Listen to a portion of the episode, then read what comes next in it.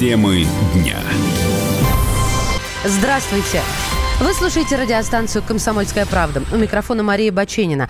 О главных новостях уходящей недели дня сегодняшнего в ближайшие 60 минут. Названы главные причины смерти российских туристов на курортах Турции. Это невнимательность наших граждан и лишний алкоголь. Такую статистику привел генеральный секретарь Российско-турецкого форума общественности Сергей Марков. В интервью радио «Комсомольская правда» он подчеркнул, что с туристами нужно вести большую разъяснительную работу. Марков также также рассказал о других причинах смертности на курортах какое-то слишком большое количество инцидентов, связанных с детьми в бассейнах, с трубами, в которых э, происходит отток э, воды. Засасывает одного, другого. Второе – это хронические заболевания. Поэтому мы призываем российских граждан иметь в виду, что при хронических заболеваниях нужно свои лекарства брать. Медицина в Турции неплохая, но она работает по-другому. Еще одно важное направление – это алкоголь. Мы требуем от наших туристических агентств, чтобы они постоянно говорили о том, что неправильно думать, что в 40 градусную жару вы можете выпить стакан водки, прыгнуть в холодный бассейн, и ничего из этого не получится. Нет, особенно в жару нужно не минимизировать все-таки потребление а, алкоголя. Еще одно направление – это дорожно-транспортные происшествия. Мы должны доводить до наших туристов о том, что непропорционально большое количество наездов на наших людей, которые переходят пешеходный переход в Турции. Дело в том, что наши уже привыкли о том, что если человек вступил на пешеходный переход, то машина ему уступает дорогу. А в Турции Турции как-то вот не приучены водители к этому. И поэтому они зачастую проскакивают, в том числе сбивают наших людей. Этот туристический сезон оказался очень тяжелым в том, что касается числа происшествий с российскими туристами в Турции.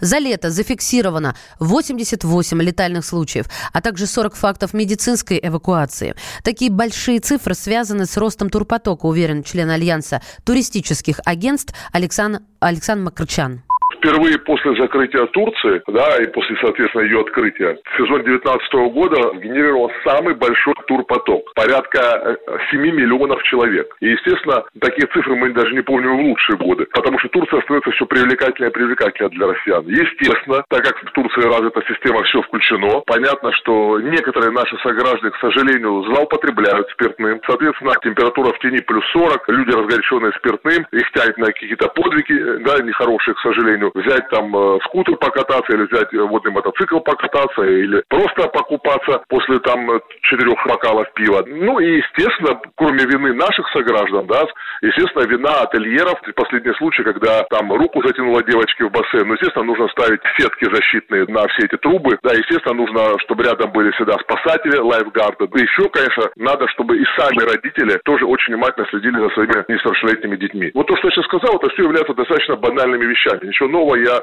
не сказал. Но, к сожалению, надо постоянно это людям повторять, повторять и повторять. Накануне в Турции перевернулся автобус с российскими туристами. Это случилось по пути в аэропорт Анталии. Из 22 россиян, которые находились в салоне, семеро отказались от медицинской помощи. После аварии сразу поехали на самолет. 15 человек госпитализировали. Сейчас 8 россиян остаются в больнице. Туроператор «Санмар» заявил, что берет на себя их дальнейшую отправку в Россию. России грозит отстранение от Олимпиады 2020 в Токио. С таким заявлением выступила газета «The Telegraph». По данным британской прессы, назревает новый допинговый скандал. Россию подозревают в подделке данных, предоставленных ВАДА за последние полтора года. С нами на связи спортивный обозреватель радиостанции «Комсомольская правда» Андрей Вдовин. Андрей, приветствуем. Э, добрый день. Скажи, пожалуйста, как ты считаешь, кто разжигает этот новый скандал? Ну, мне кажется, что э, заявление газеты, оно э, преждевременное, потому что никто еще не понимает, о чем идет речь. Да? Э, и всегда, как только затихает, мы же понимаем, как только затихает вся история, допинговая история вокруг России, да, рано или поздно появляется некая такая публикация, которая взрывает опять информационное пространство. Сейчас вроде как все затихло до этого, да, до этой публикации. Вроде как МОК говорил, что России ничего не, не угрожает. На, на Олимпиаду 2020 года мы поедем э, ну, своей командой, под своим флагом. И вот здесь вот очередная сенсация. А сколько атлетов попали под подозрение? Э, там на самом деле не совсем понятно, о чем идет речь, потому что мы передали вот эти вот данные московской лаборатории, да, и э, мы их долго не отдавали, очень долго. Мы их отдали только в январе этого года, хотя сам скандал уже длится пять лет. И вот э, потом мы, все эти девять месяцев, которые прошли с, того момента, как мы передали данные, э, ВАДА перепроверяла эти данные. И непонятно, о чем идет речь. Идет речь о том, что э, о старых наших грехах, да, о, тех, о том, когда московская лаборатория работала, и там речь идет, наверное, о десятках, возможно, сотнях спортсменов, или на нас вешают новые грехи, что мы якобы взяли и подделали эти э, данные московской лаборатории, ВАДА в январе этого года не правильную базу, а подделанную. Андрей, если... ага. а скажи, пожалуйста, если вдруг э, э действительно соберутся отстранять, э, как считаешь, будем снова выступать под нейтральным флагом, как и на прошлой летней Олимпиаде, или совсем откажемся от поездки? Э, опять же, совершенно непонятно, на основании каких документов нас будут обвинять. Если нас будут обвинять по старым грехам, то там мы можем обидеться, развернуться и никуда не поехать и сказать, ребят, мы за это уже ответили. А если по новым грехам, если они найдут какие-то новые э, данные на нас, да, то там все будет непредсказуемо. Спасибо. Андрей Вдовин следит за развитием скандала, но тут по-другому и не скажешь, а мы с ним на связи. Темы дня.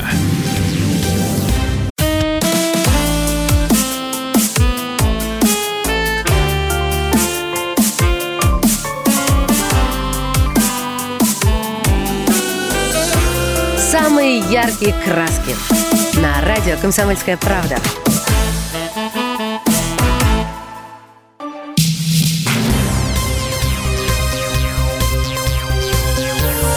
Темы дня. Здравствуйте, это «Комсомольская правда». В студии Мария Баченина. В России могут отменить военный призыв.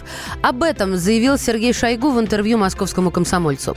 При этом глава Министерства обороны не считает такое решение верным.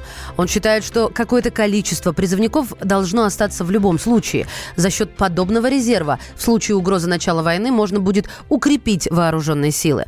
Полного перехода на контрактную армию в ближайшее время точно не будет, уверен военный обозреватель «Комсомольской правды» Виктор Баранец. Дискуссия о том, что в России надо отменить призыв, в российском обществе идет давно. Ведут эту дискуссию профессионалы и дилетанты. Дилетанты говорят, уже пора давно отменить призыв и сделать армию полностью профессиональной. Но для того, чтобы сделать армию полностью профессиональной, то есть состоящей из одних контрактиков, надо минимум в два с половиной, в три раза увеличить военный бюджет. В нынешних экономических условиях России это возможно? Категорически отвечаю, нет. Потому что сегодня военный бюджет – это тот минимум, который необходим нашей армии и для ее развития, и для содержания личного состава. Это первый вопрос. Второй. А можно ли полностью отменить призыв в данном случае? Вот здесь мнения расходятся. Военное руководство России считает, что призыв полностью отменить нельзя.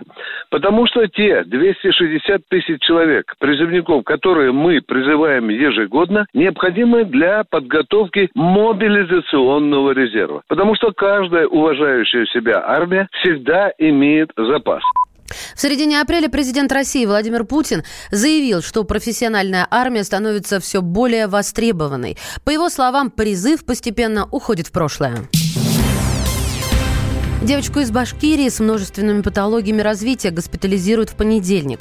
Ребенку два года. У нее деформирован череп, на руках и ногах э, сросшиеся пальцы. И, как сообщил республиканский Минздрав, после необходимого обследования ребенка отправят на лечение в Москву. Ранее СМИ сообщали, что девочку не взяли в детсад. Именно из-за внешности. Наши корреспонденты в Башкирии выяснили, это неправда. Детский сад в обычный, именно в обычном детский сад, как мы привыкли понимать, ее не могут взять, потому что, как э, объяснил глава сельсовета, девочка не может сама за собой ухаживать. Ну, какие-то банальные вещи, mm-hmm. да, там, может быть, умыться, руки помыть, потому что она не может физически сделать. И, соответственно, педиатр не рискнул отправлять ее в детский сад. Специализированных детских садов нет, вот именно там сельская местность, там деревня обычная. Семья не самая обеспеченная, денег на няню нет. Ребенка скоро на операцию отправят, как наш глава э, Ради Хабиров объяснил. То есть в скором времени девочка перенесет операцию на руки, вот, соответственно, конечно, уже этой патологии с пальцами не будет, и уже можно потихоньку говорить о том, что ее все-таки возьмут в детский сад. Уполномоченный по правам ребенка в Башкирии Милана Скоробогатова также опровергла информацию, что ребенка не взяли в детский сад из-за ее особенной внешности семья вообще еще не задавалась вопросом и не ставила такую задачу а, посещения детского сада. Если семья примет это решение, то место в детском саду будет обеспечено. И комментарий по поводу того, что из-за ее внешнего вида было отказано, вот это точно не имеет оснований. Сейчас достаточно важный вопрос – это получение лечебной помощи. Пройти обязательно помогут семье необходимые исследования. Это взято на контроль, и в ближайшее время все, что необходимо для этого э, будет. Также скажу, что от Анны Юрьевны Кузнецовой буквально вчера сразу же поступило предложение, что если необходимо будет включение федерального уполномоченного, то помощь будет оказана э, полноценная, стопроцентная и в кратчайшие сроки. Поэтому вот сейчас мы готовим эти предложения. Прокуратура уже начала проверку по этому делу. Ведомство оценит, каким образом себя вели или наоборот бездействовали представители местного самоуправления, а также врачи поликлиники, в которую ходит ребенок. По данным башкирского Минздрава, девочка родилась со множественными врожденными патологиями развития. С августа 2017 года признана ребенком-инвалидом. Командир самолета Airbus А321 летом, посадивший лайнер на кукурузное поле в Подмосковье, вернулся к полетам.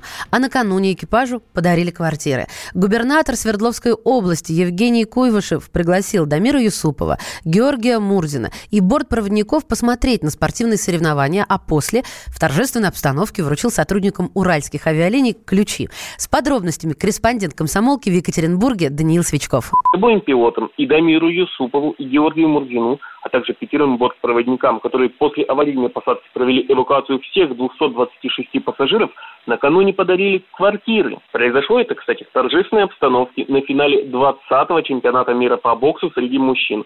Он прошел в Екатеринбурге, куда Дамира Юсупова и его героических коллег пригласил губернатор Свердловской области. В какой-то момент экипаж попросили подняться на ринг, где и был сделан подарок – ключи от квартир. Квартиры эти все находятся в одном подъезде одного нового дома. Так что, коллеги, по работе теперь еще и соседи по дому. Все квартиры однокомнатные. Ломать голову над тем, как их обставить, экипажу не придется. Жилплощадь уже с мебелью и даже с бытовой техникой. Просто заезжай и живи. Микрорайон, в котором теперь будут жить герои, называется Краснолесье. Это не центр города, ближе скорее к окраине, но новостроек там много, есть инфраструктура, Плюс свежий воздух, ведь рядом есть огромный лесопарк. В ответной речи пилот Дамир Юсупов от лица своих коллег выразил благодарность за такой подарок и большое внимание к ним. Данил Свечков, Комсомольская правда, Екатеринбург. ЧП с самолетом авиакомпании «Уральские авиалинии» произошло 15 августа.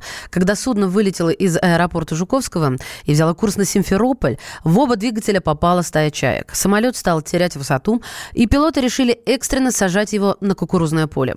Посадка прошла успешно, после чего бортпроводники стюардессы также успешно эвакуировали всех пассажиров. Никто не пострадал. Владимир Путин присвоил пилотам звание Героев России, а бортпроводникам и стюардессам вручил Ордена Мужества. Темы дня. Лучше и сто раз услышать, и сто раз увидеть. Наш эфир на YouTube-канале «Радио Комсомольская правда». Для всех, кто любит по-разному. И ушами, и глазами.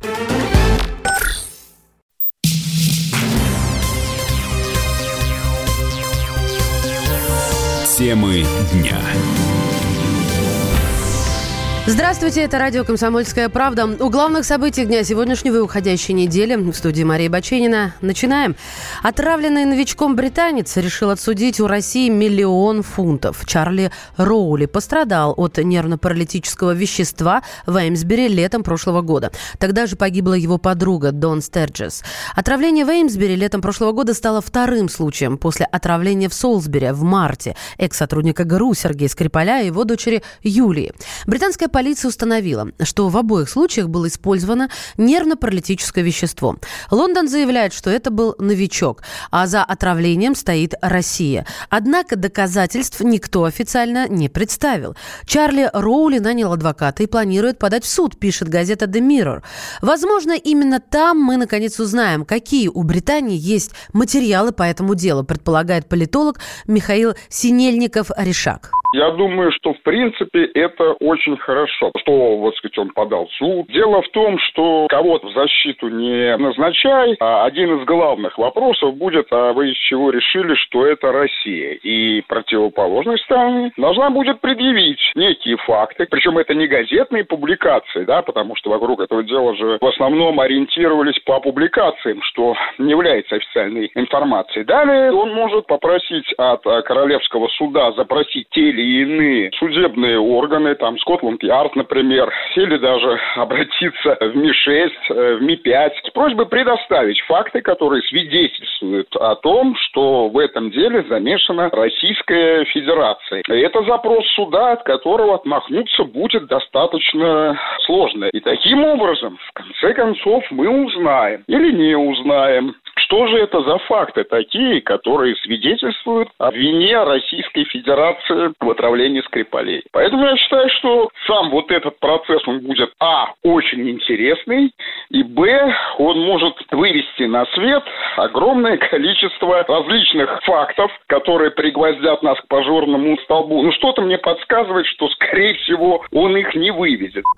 Перспективы этого дела оценила адвокат Мария Ярмуш такой иск, этот британский подданный, скорее всего, заявит где-то в Великобритании. И будет пытаться привлечь Российскую Федерацию как ответчика, э, но при этом Российской Федерации есть э, иммунитет государственный, и как страна она не может отвечать э, за события, и быть ответчиком э, в суде, в частности, по иску о взыскании какого-то ущерба. Я не могу представить, что даже британское правосудие станет на сторону этого гражданина и что-то именно с Российской Федерацией, подчеркиваю, будет взыскано в пользу этого гражданина. Поскольку не установлены виновные лица в данном преступлении, и расследование там еще происходит, э, опять же, требования можно предъявить к конкретному причинителю вреда, то есть конкретному лицу, которого изобличили, что он причинил какой-то вред данному гражданину. Этих событий не произошло, приговоров нет, и Российская Федерация, безусловно, не может нести ответственность за какие-то негативные последствия в результате, даже, может быть, там, несчастного случая, совершения преступления, не может быть э, возложена ответственность на страну. Нервно-паралитическое вещество, которым отравились британцы Дон Стерджес и Чарльз Роули, находилось во флаконе из-под духов. Роули подобрал его, чтобы подарить возлюбленной Дон Стерджес. После их э, без сознания доставили в больницу, где женщина скончалась. Пара отравилась нервно-паралитическим веществом «Новичок», аналогичным тому, что фигурирует в деле Скрипалей. Темы дня. Политика. Владимир Путин приехал в Японию на саммит большой... Экономика. Покупательная способность тех денег, которые вы... Аналитика. Что происходит правильно, а что происходит Технологии. В последнее время все чаще говорят о мошенничестве с электронными подписями. Музыка. Всем привет! Вы слушаете «Мир музыки». Комсомольская правда. Радио для тебя.